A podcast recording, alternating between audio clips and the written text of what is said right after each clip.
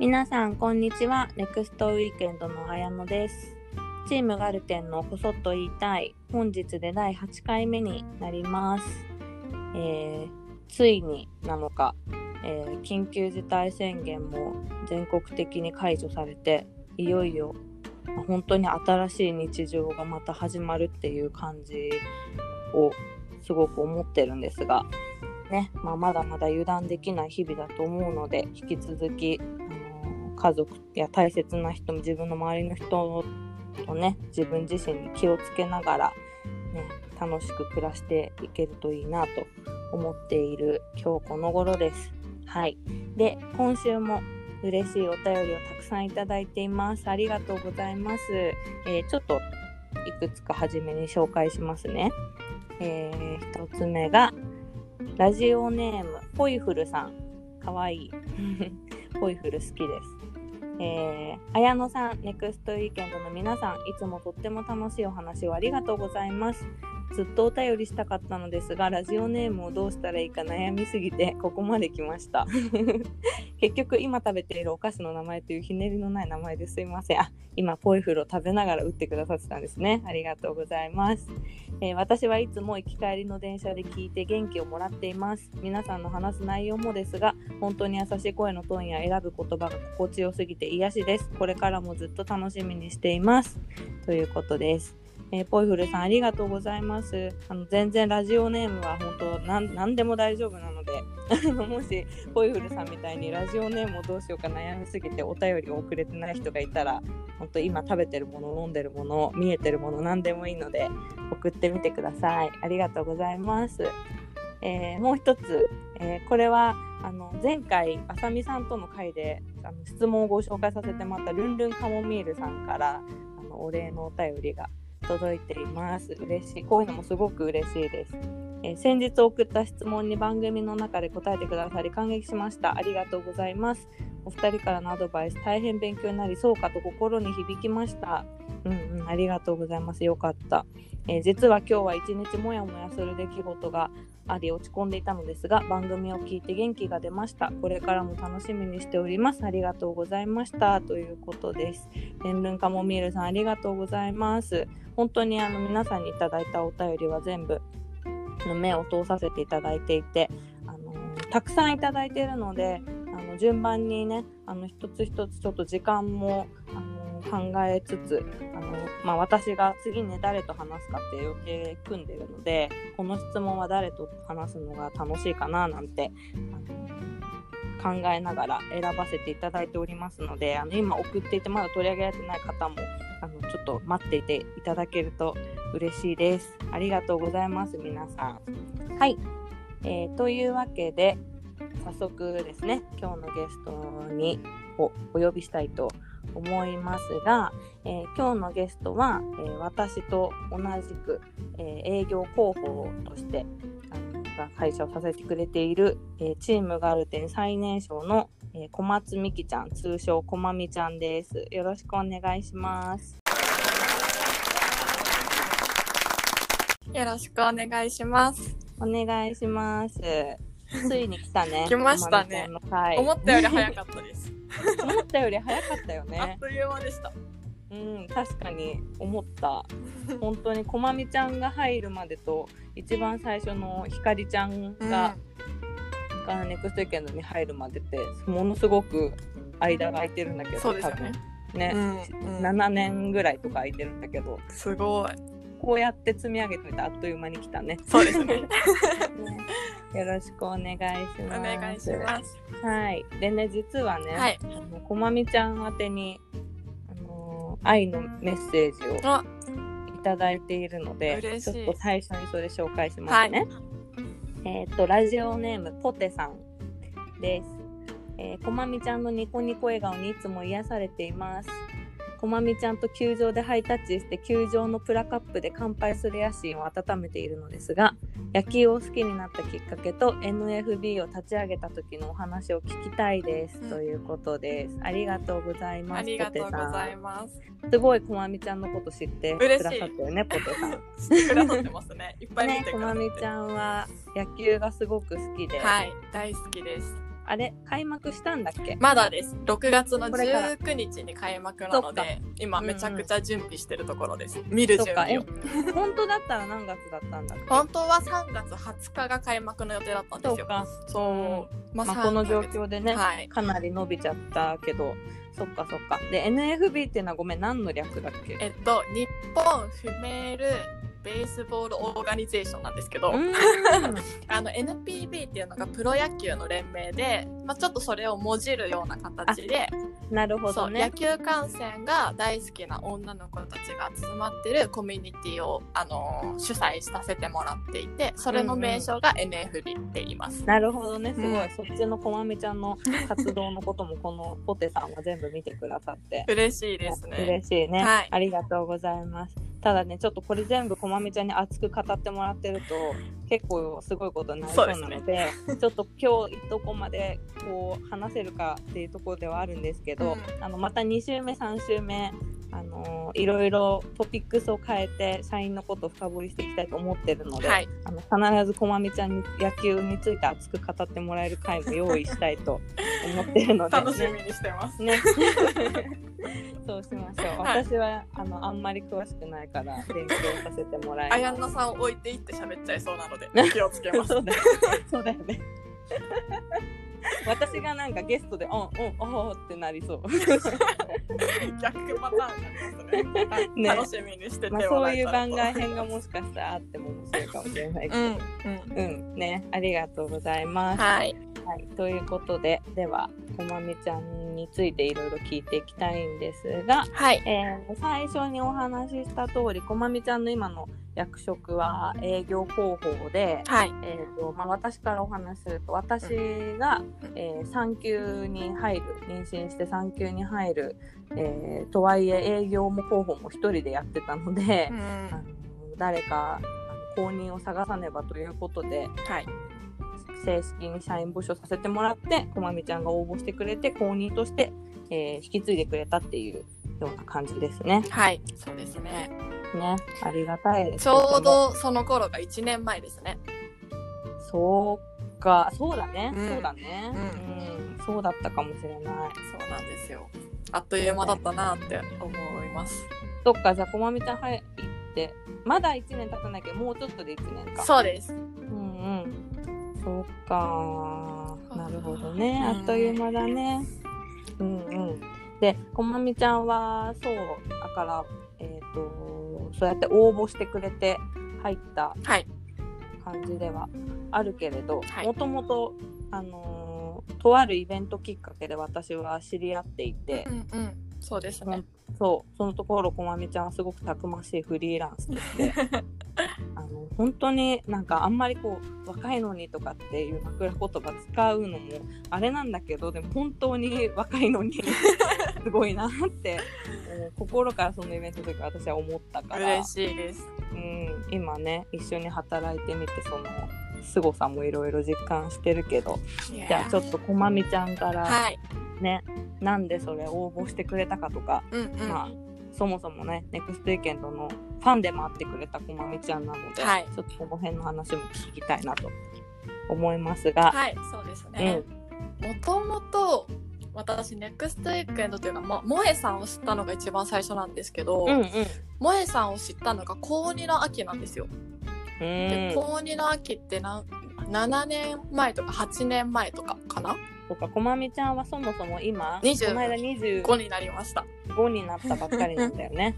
私とは5つも離れている。うん、すごい、かそうです。ね最年少ですガルテンの。ありがとうございます。そう、ね。なので、まあちょっとまだ高校の時の思い出がその時すごい強くて、うんうん。萌えさんを知ったきっかけは雑誌でうん。あの読者モデルの人が萌えさんの名前を出していて、へえたった3文字村上萌えさんってなあの載ってただけなんですけど、なんかすごく気になって調べて、まあ、そこから、ね、萌えさんだったりネクストウィークエンドを追いかけ始めたっていうのが、ありまして。そうなんだ、はい、なんかまあちょうど高2の秋って進路を考え始める時期じゃないです確かそうだね。あのうん。大学どうしようとかそもそも進学するかみたいな。うんうんでまあどこの大学に行こうかなとか何学部に行こうかなっていう考え始めて、まあ、うんこう仕事っていうものに対してようやく目線が合ってきた時に、そうだね。そう、ん萌えさんの働き方を知ってなんかうんその当時って本当会社員以外の選択肢をそもそも知らないじゃないですか。確かにそうだね。すごいびっくりした記憶があって。うーん、なるほもど。ともと経営とかマーケティングっていうもの場所のあのーなんかマッチ度が高いですよっていういろんな模試の後にあるアンケートとかで言われ続けてたんですね中学から私あ、なんか性格診断みたいなやつとかそうです。そうですあなたはこれが向いうんうんあてるよるよねあるじゃないですか、うんうん、あるある。あれ適正うん。何回やっても第1位経営学部なんですよへえ。でまあそっちの方に進みたいなとは漠然と思ってたもののどういう仕事があるのか全く分かってなかった時に萌えさんに出会って、そういううんうん。萌えさんの新しい働き方を知ってこの人と働きたいって思ったのが、まあ、一番最初きっかけでうん。で、まあ、マーケティング学科に進むことを萌えさんに出会って決断をしたので結構人生を私の人生を決めてくれた人なんですよ萌えさんってそうなのか。勝手に決めてるんですけどめちゃくちゃキーパーソンだ。そうそうなんですでうんうん。まあ、ずっと、まあ、ネクストエイクで働きたいなとかここすごい素敵だなって思い続けて、うん。大学1年生大学2年生と、まあ、思いながらもちょっと離れた場所でこう過ごし続けてたんですけど、うんうん。なんか普通にファンとしてはメディアも見てたりとかうんあのイベントの情報をずっと追いかけてたりとかしてたんですけど、まあ、なんせ、うんなんか私天の弱なんですよね。うん。イベントというと。うんにちゃんと行ったことないんですよ情報は追ってるくせにいや、なんかその気持ちはめちゃくちゃわかる気がする。わかりますうん、なんか好きすぎてそこまでできないみたいな、ななんて言うんだろう。そう、なんかガルテンサンドイッチの,、あのガルテンうん。があった時うん、ガルテン。ううんんうん。に、あの19歳最後の日にサンドイッチを買いに行ったりとか、うん。その時多分綾野さんいたんじゃないですかねあのガルテンの前のベンチでみんなが打ち合わせしてたんですよへえ。そうそのタイミングでたまたま私行って。何年？それ。何年えーっと二十歳になる前日だから5年前の5月21日です。5年いないか。ギリギリいないかも私は。うん、りょうたさんがいた記憶はあります。うん、へえすごい。まあ目立ちそうだもんね亮太いたそう。ら ああれがりょうたさんかとか思ってたんですけど。なるほどね。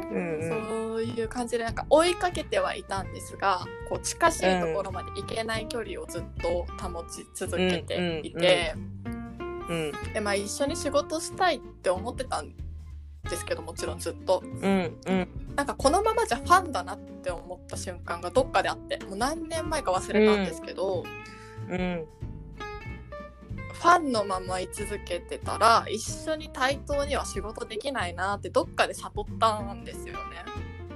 ああなるほどねそっかまああのーこまみちゃんはそのファンでもあるけれども、やっぱりその自分の進路だったりとかこう自分の働き方と萌えさんを重ねた部分がうんうん、うですね。好きでいるから、まあ、やっぱりその一緒に働きたい仕事みたいなところがどうしても軸だもんねそうですね。ただ好きっていうよりね。そうなんか萌えさんみたいな仕事の仕方をしたいっていうのと、うんネクストウィークエンドみたいな提案をしたいっていう、うんうん。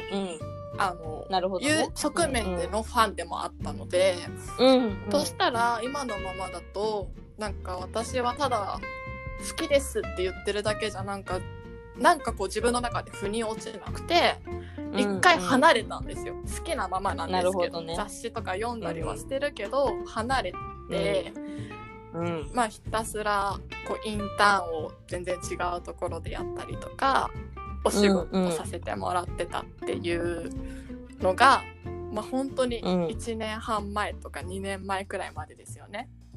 うんうん。フリーランスとして仕事してたんだもんね。まあどこかしらでそういうライフスタイルを提案する仕事をしたいっていうのはもちろん思い続けてたので、うん。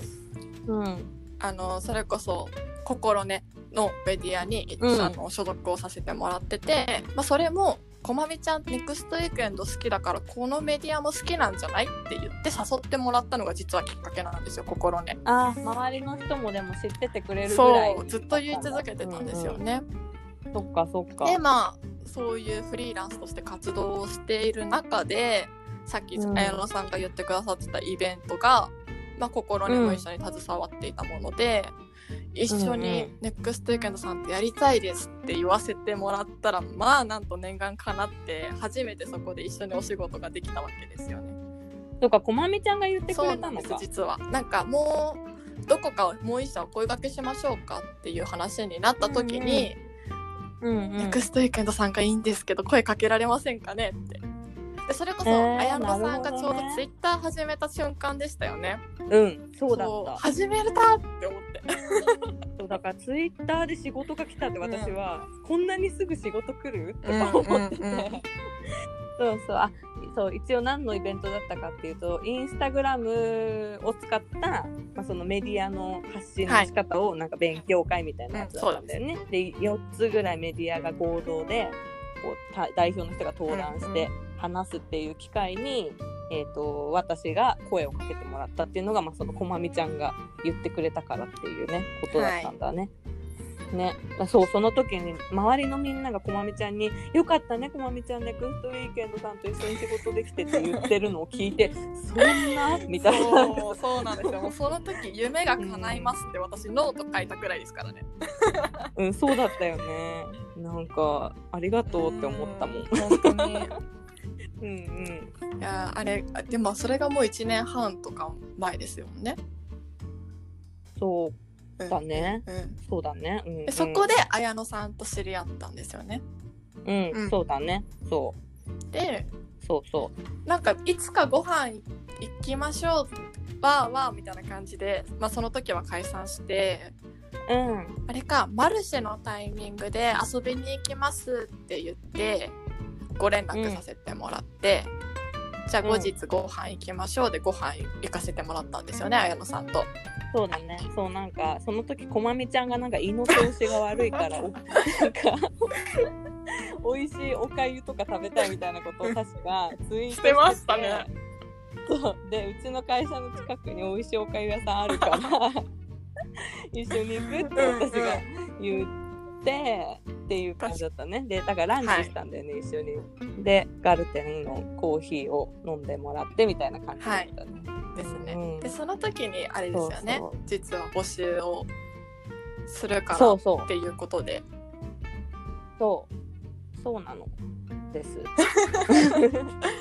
そう。その頃私だからそのイベントに登壇した時は全然妊娠まだしてなかったんだけど、その後妊娠してでこまみちゃんとご飯行くとかってなったあたりうん。ちょうど本当に本格的に公認探さないとやばいって言って、どういうふうに募集をするかとかこう記事を書いたりこうどういう人に入ってほしいかとかいろいろ要件をまとめている時に、まあ、そのこまみちゃんがネクスト意見のこと好きで一緒に働きたいと思ってたみたいなこともまあちらっと頭にはあったのと、あとあのその私がその勉強会に登壇させてもらった時にすごく覚えてたのがこまみちゃんがその勉強会が終わった直後に、本当にすぐあの開催後のアンケート、あの参加してくれた人100人ぐらいその時いたと思うんだけど、そのアンケート結果をわーってまとめてすぐ登壇者にわって送ってくれて、なんかすぐ何かしらの役に立つように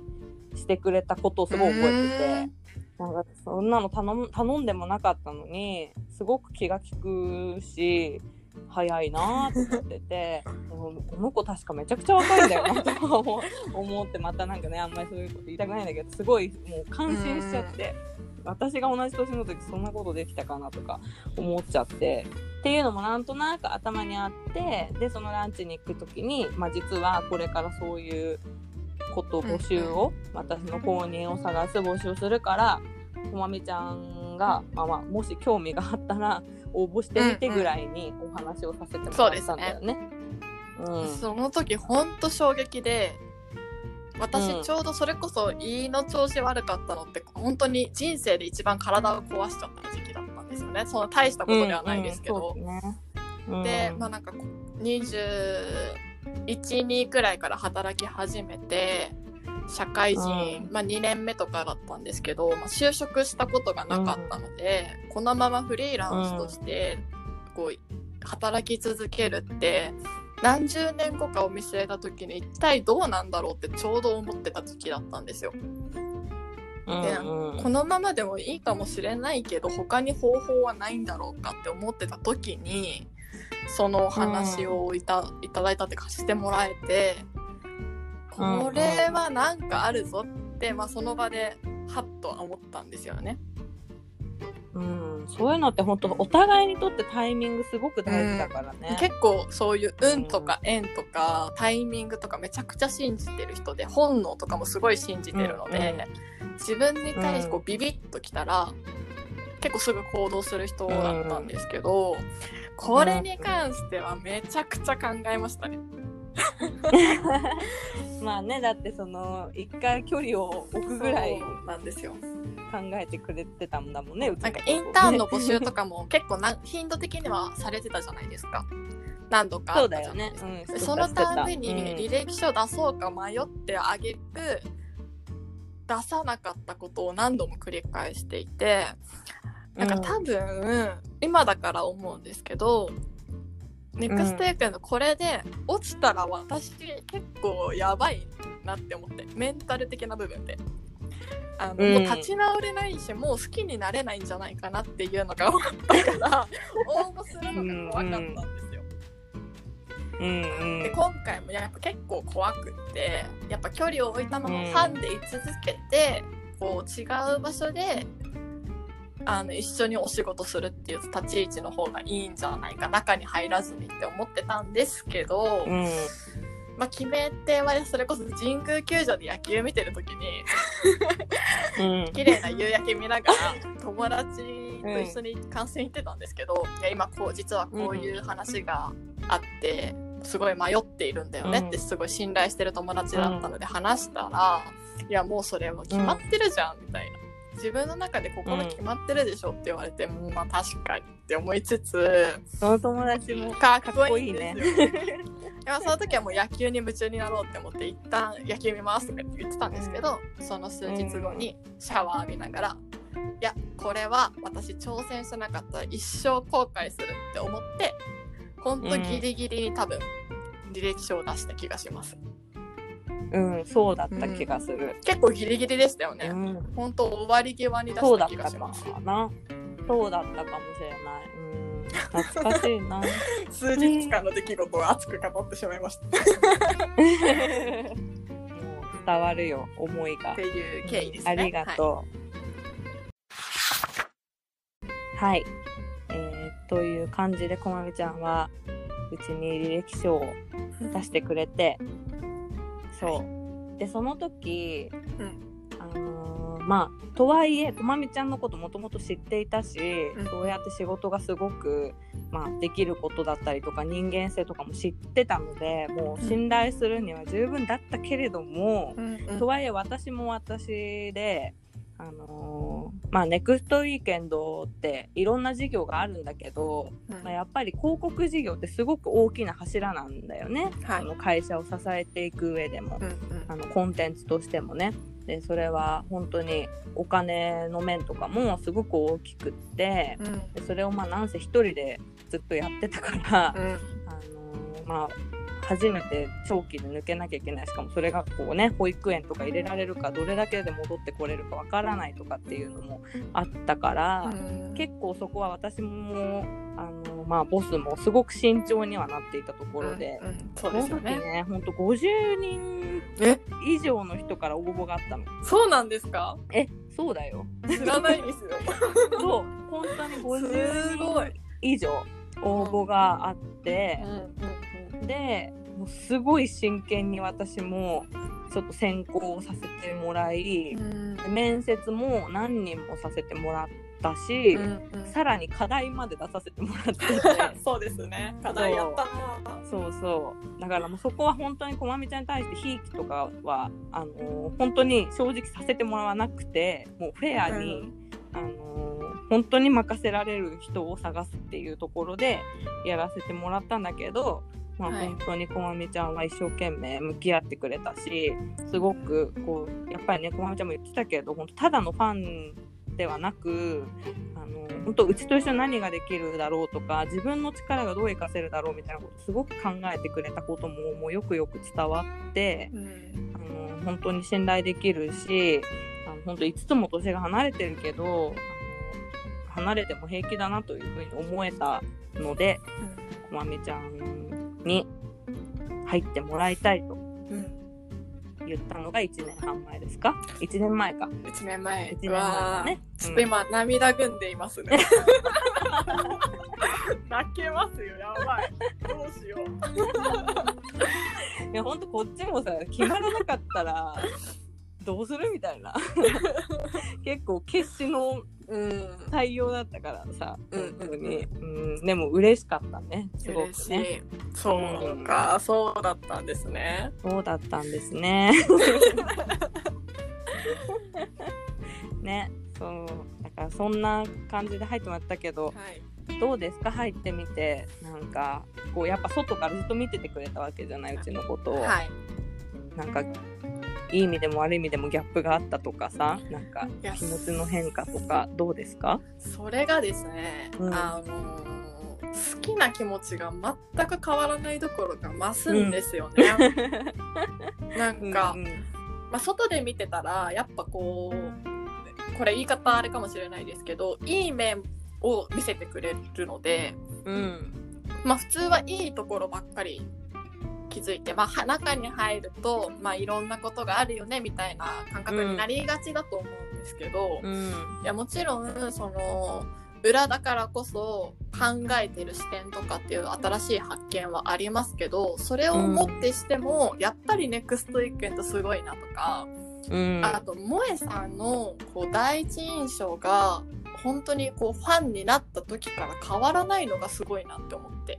うーん全然なんかあのー本当に裏表がないんだなってうん。隣に立たせてもらえるようになったからこそ気づけてうんうん。でそれがあのメディアの裏表がないって感じるのって社員全員の力というか、うん。その素顔だと思うので、うん。いやほんとすごいなこの会社とこのメディアはって今でも思います。よかった。そうだからあのーこまみちゃんが入るってなった時に、はい。中の社員がちょっとだけ心配したのは、うんうん。すっごい好きって言ってくれてる人みたいだけど嫌われないかなとか なんか、ねがっかりされないかなとか言ってた記憶はある、うんうんうんよかった。ね。変わそうですね。変わらず楽しませてもらってます、未だに自分も。うん、うん。そっかそれは本当によかったな。えこれむしろ聞いてもいいんですかね？逆にえ綾野さんから見てうん。どうでしたか、この 半 え？年ちょっどういうこと？ぐらいああこまみちゃんが入ってくれてってこと？そうです。ね、まあ、結構ここ気になるなと思ってたりとかもしてたとこですけど。いやなんか、まあ、これは本当なんかなんだなんて言ったらいいんだろう難しいけど私ほんあの私前職があって、あの別の会社で働いてたんだよね。で広告営業を3年半ぐらいやってて、で新卒の後輩が入ってきたこともあって同じ部署に。うん。で、まあ、私が指導役としてついた時とかがあったんだけど、うんまあ、これ本当もうね話すと長くなるのだが 思い出話になっちゃうから、あのまあ、すごく失敗をし失敗というか、まあ、後悔後悔でもないんだけども、うん。まあ、糧にしなきゃいけない出来事があって前の会社の時に、でそれはやっぱり自分がすごく未熟だしこうなんか自分のやり方を他人に押し付けてしまったりとか、っていうのでちょっと後輩の育て方をもうちょっとこういう風にしてあげられたんじゃないかなとか、うん。こうやって言った方が伸びたんじゃないかなとかって思うことがすごくあったの。でやっぱりこう結構私も仕事が大好きだし、うん。一生懸命やってる方だとは思うからこそ、うん。なんかその一生懸命さを人に押し付けちゃったと思うんだ、うん。昔その時に。あで人それぞれの一生懸命があると思うんだけーど、うんなんかそれを結構やっぱわ若さゆえう、ん。あのーちょっともうちょっと別のやり方があったかなとか思うことがすごくあって、だからこまみちゃんをまあ5つキャリアも離れてるから、うんとはいなんかこまみちゃんに教えてあげられることいっぱいあったとは思うんだけどとはいえこまみちゃんがその若さでフリーランスでさあのすごく厳しい状況の中自分でお金のこととかも一生懸命考えて仕事を取ってきたりとか人と信頼積み上げてきたみたいなことは、やっぱ最大限リスペクトしないといけないし、なんかこう何でもかんでも自分が教えるっていう気持ちじゃダメだなっていうのはすごい私は心がけようと思ってたことで、うん。こまみちゃんがどう思ってるかわかんないんだけどいやいやまあ私個人的にはすごいそこはあのなんかありのままのこまみちゃんをできるだけ尊重しつつ、あの仕事を引き継ぎたいなと思ってたから、うん。っていう意味で言うと本当にこまみちゃんは全く手がかからなかったというか。いやいやなんか私なんか教えたかなぐらい。いやすごい教わりましたよ。あの短い期間でいっぱい教えてもらったなって本当思います。そっか、うん。まあ、でも本当そのぐらいなんか本当昔の自分だったら絶対なんかもっと自分が産休に入った後もなんか気になって気になって仕方なくなっちゃったりとか、何でもかんでもキャッチアップしないと気が済まないっていいなんか悪い意味で本当信頼できないというかさ、うんうん。なんか自分が把握してないと気が済まないみたいな気持ちになっちゃってたと思うんだけど、なんかこまみちゃんはすごくそこをやっぱ安心させてくれたしなんかそれは本当にすごいなと思う私は。ね。その若さで。よかったです。なんか視線をくぐり抜けてきた人なんだよって思う。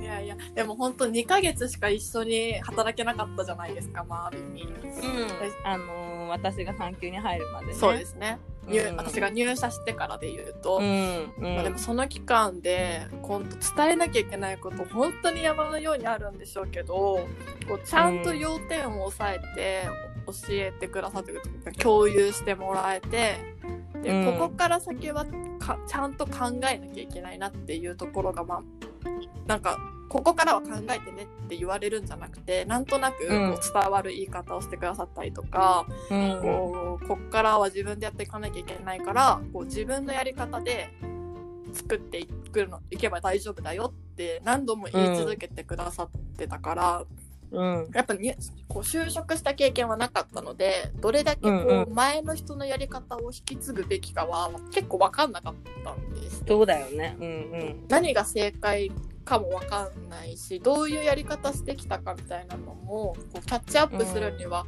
まあ、結構ハードなスケジュールだったじゃないですか。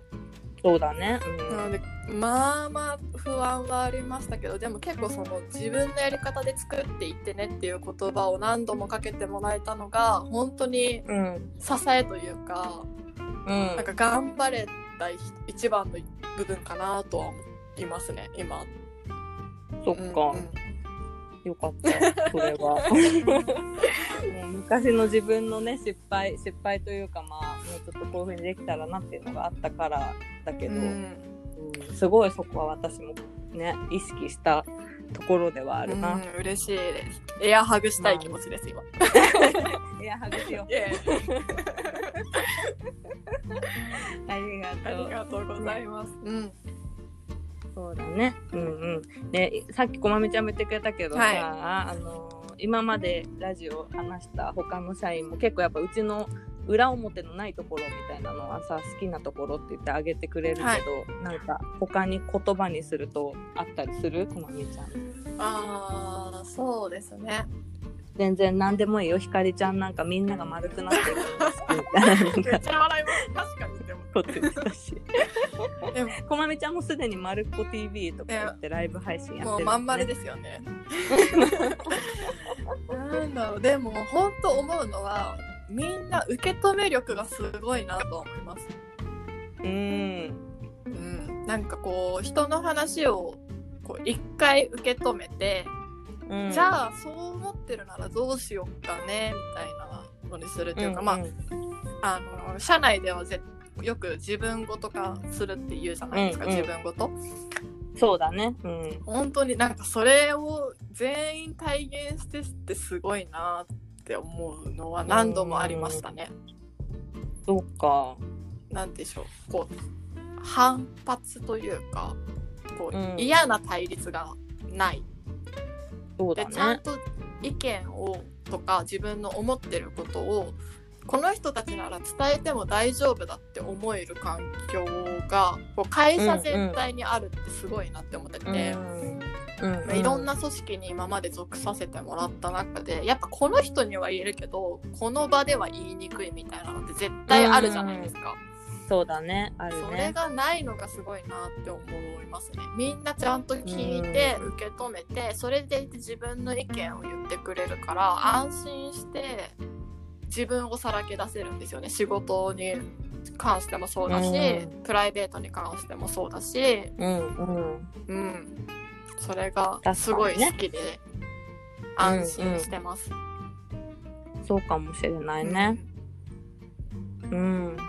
本当にみんななんなんだろう。こうそれは私の仕事には関係ないからとか言ってこう右から左だなみたいな風に思うことがないもんね、なんか何か疑問を投げかけた時とかにないですね。ちゃんとみんな受け止めて、自分の言葉を返してくれるというかそうなんですよね。うん。すごいなって思ってそれが一番、だね。まあ、好き、うん、好きですね。そうだねまあでもだからこそ本当心がなんか健康にそうなんですよ。働き続けられるというかね、うん時間的に結構タフな時とかもさ時にはあるけども、本当営業だとねそれこそ提案書の締め切りだとかさ、広告がいつまでにあって資料が間に合わないとかって結構根詰めてやんなきゃいけない時もあるそうですけど、ね。なんかね気持ちは健康だから頑張れるそうなんですよね。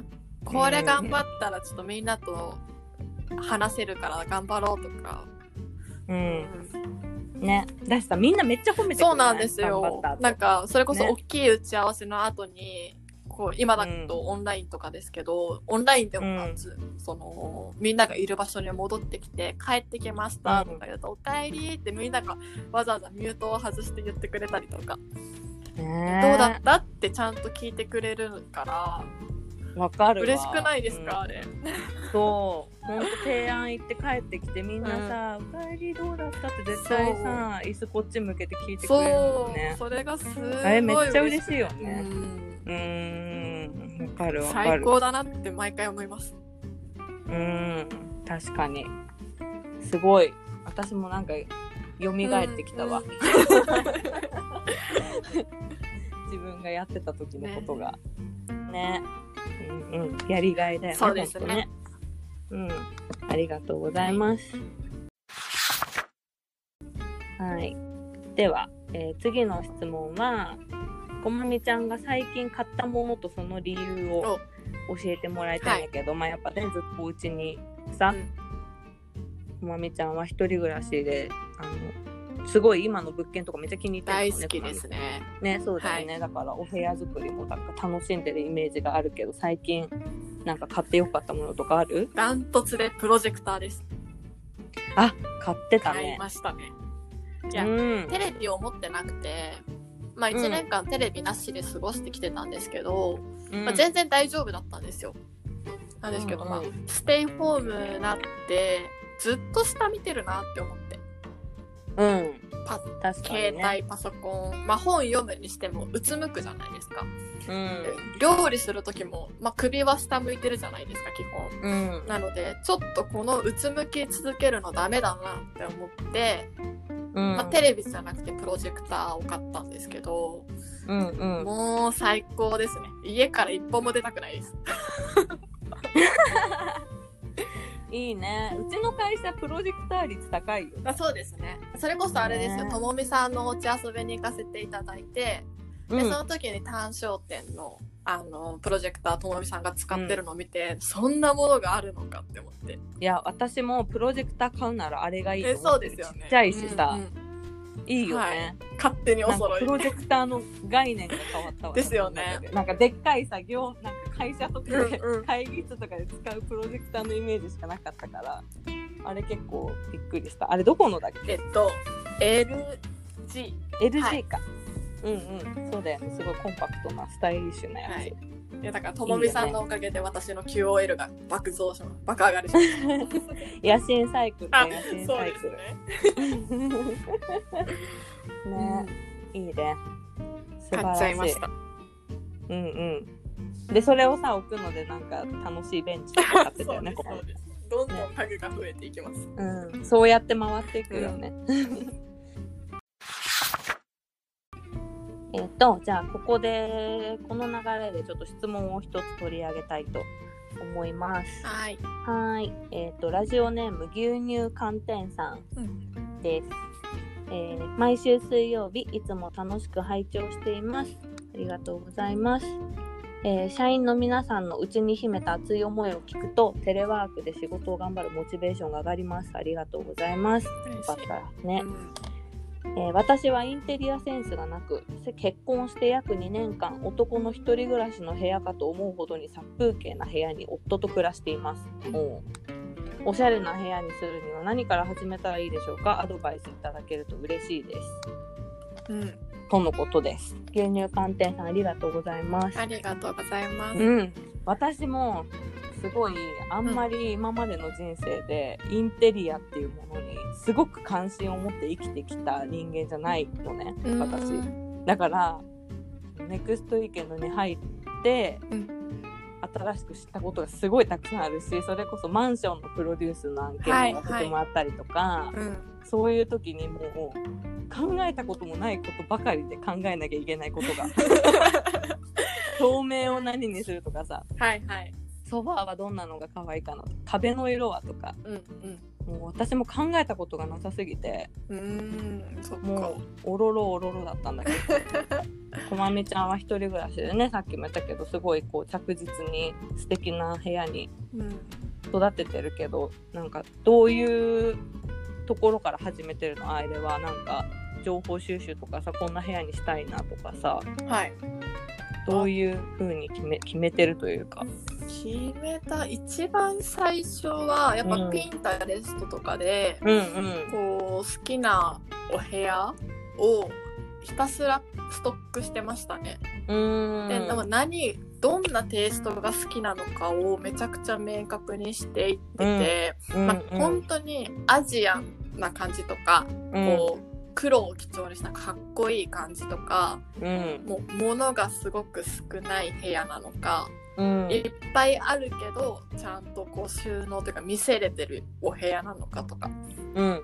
結構こうおしゃれって本当に人によるじゃないですか。そうだね。さんも言ってましたけど。うん。だからこう自分がそもそもどういう性質が好きなのかは明確にしてから家具とかインテリアを探してはいました。まあそれはそうだよね。本当おしゃれの定義がさそうそうそう。もう好みでしかないそうなんですよね。そう、うん。わかるわ。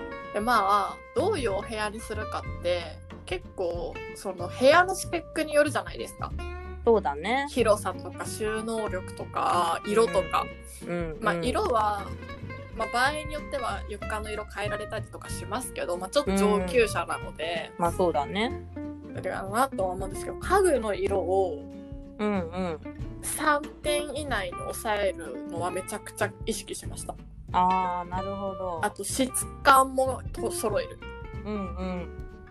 かな。私は白とうん。グレーとうん。ブルうん。ーで統一してるんですよでもなんかその色言われると結構こまみちゃんって感じね そうなんですよね。結構イメージしてもらえる色だし、こうん。うすごい好きだからいっぱい使ってる色なんですけど、うんその3つに抑えたことで、まあ、たまに違う色が入っても差し色っぽくなるからピンクの小物とかもたまに置いてたりとかするんですけど、全然馴染んでくれるんですよね、うんうん。そうだね。だから結構その3つの色に抑えるっていうのはで、まあ、差し色だけ決めるとかうんうん。締める色決めるとかなるほどね。あと木の色とか結構大事だなってすごい最近思うようになりました。確かに木の色と質感だけでも私こんなに違うんだってそれこそ本当マンションの案件の時に、ねそうですよね。だけど、うんなんか本当これだと嘘っぽいとかさ、うんうんうんうん。テカテカしすぎとかさ、そうそうう。ん難しいよね。そうなんですよね。こう安っぽいというか作り物っぽすぎないものを選ぶとかっていうのはすごい意識してうんうん一人暮らしをし始める最初まあ、うん本当にインテリアをじ全部自分の好きなようにしたかったから、うん一人暮らしを始めたっていうのもあるのでうんうん2ヶ月くらいかけて家具とか家電とか決めました。そっか。うんでももうそれはさ、あのーそのピンタレストと収集とかでこまみちゃんはもう自分の目指すところが決まってたからうんうんそれに対して何を選ぶかをすごく慎重にやったっていう感じだよね。そうですね、うん確かに。うんそっかそっか。で牛乳寒天さんもまずその自分ならなりのおしゃれってなんだろうとか。うん、好きなテイスト。そうだね。こういう空間だったら心地がいいなみたいなものをイメージを絞っていくところから始めると多分選択がしやすくなるよね。そうですね。うんうん。確かに。わかる。私もなんかだからインテリアセンスがインテリアセンスがないっていうかもう考えたこともあんまりなかったから。とはいえねとはいえやっぱり人が来た時に、うんあの居心地の悪い部屋にはしたくないなとかさ、うんうんやっぱり毎日自分が暮らす上で納得はいきある程度納得はいきたいなと思った時に、やっぱりまずはちょっとベーシックな感じにしてう、んうん。それこそ白とか、はい。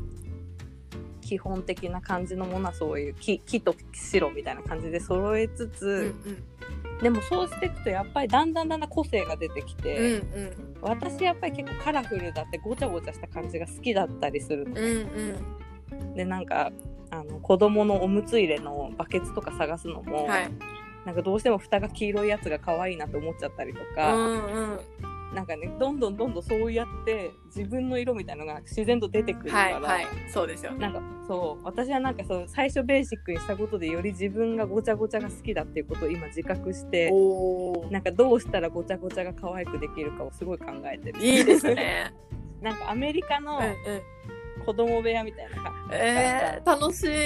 それこそあのペコリューチェルちゃんのはい感じとかもすごい好きなのペコちゃんの部屋とか、うんうんああいうガチャガチャしたすごくいいガチャガチャはいはい。わかります。ねで私は今ね思ってるから確かに。牛乳寒天さんのおしゃれがどんなのか気になるなどんな風な部屋になるかねね、そうですよね。全然頑張りましょう。うん。ね頑張りましょう。楽しみにして違。うからねうんうん本当正解があるわけじゃないからなんかセンスのあるなしじゃないよねそうですね。もう好み心地よさだと思うので、はいうんうんいろいろ情報収集をビジュアルでやるとねいいよねいいですね。インスタとかピンタレストとかねそうですね。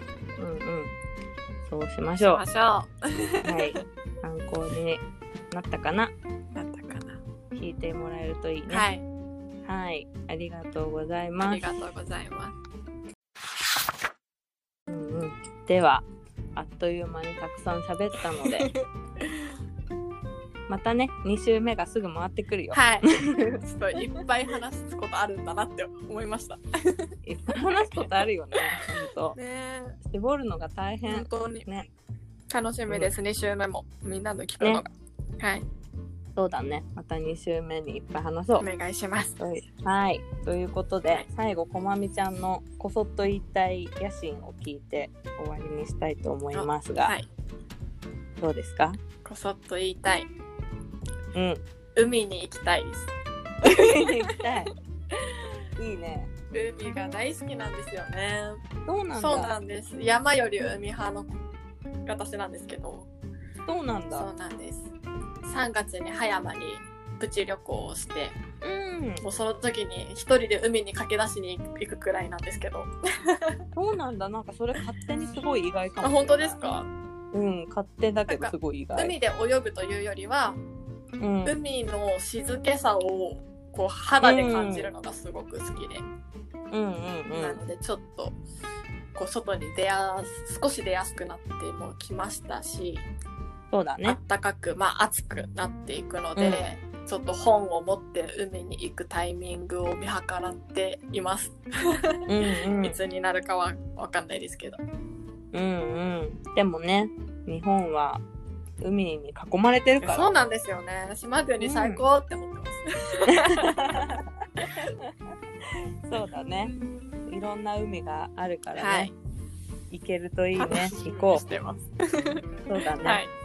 それじゃあ、こまみちゃんが海に行けたなっていうのは、インスタグラムでみんなで見守りましょう。はい。ちゃんと発信します。行ったら。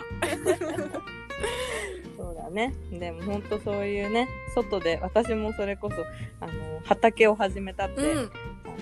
前は冒頭で話したことがあったけれどうん畑仕事しててもやっぱさ外で何かするってすごいいいなってうん、大切。ねはい。うん今までだったらそんな風に思わなかったかもしれないけどこれだけねお家にいることが長いとやっぱそういう良さも感じますそよねうですね。うん。徐々に徐々にね。あの叶えていこう、うん。そうしましょそううしましょう。じゃあ海が大好きなこまみちゃんありがとうございました。ありがとうございました。またよろしくねよろしくお願いします。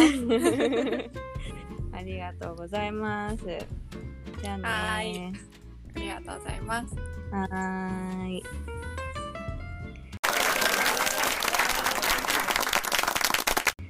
はい。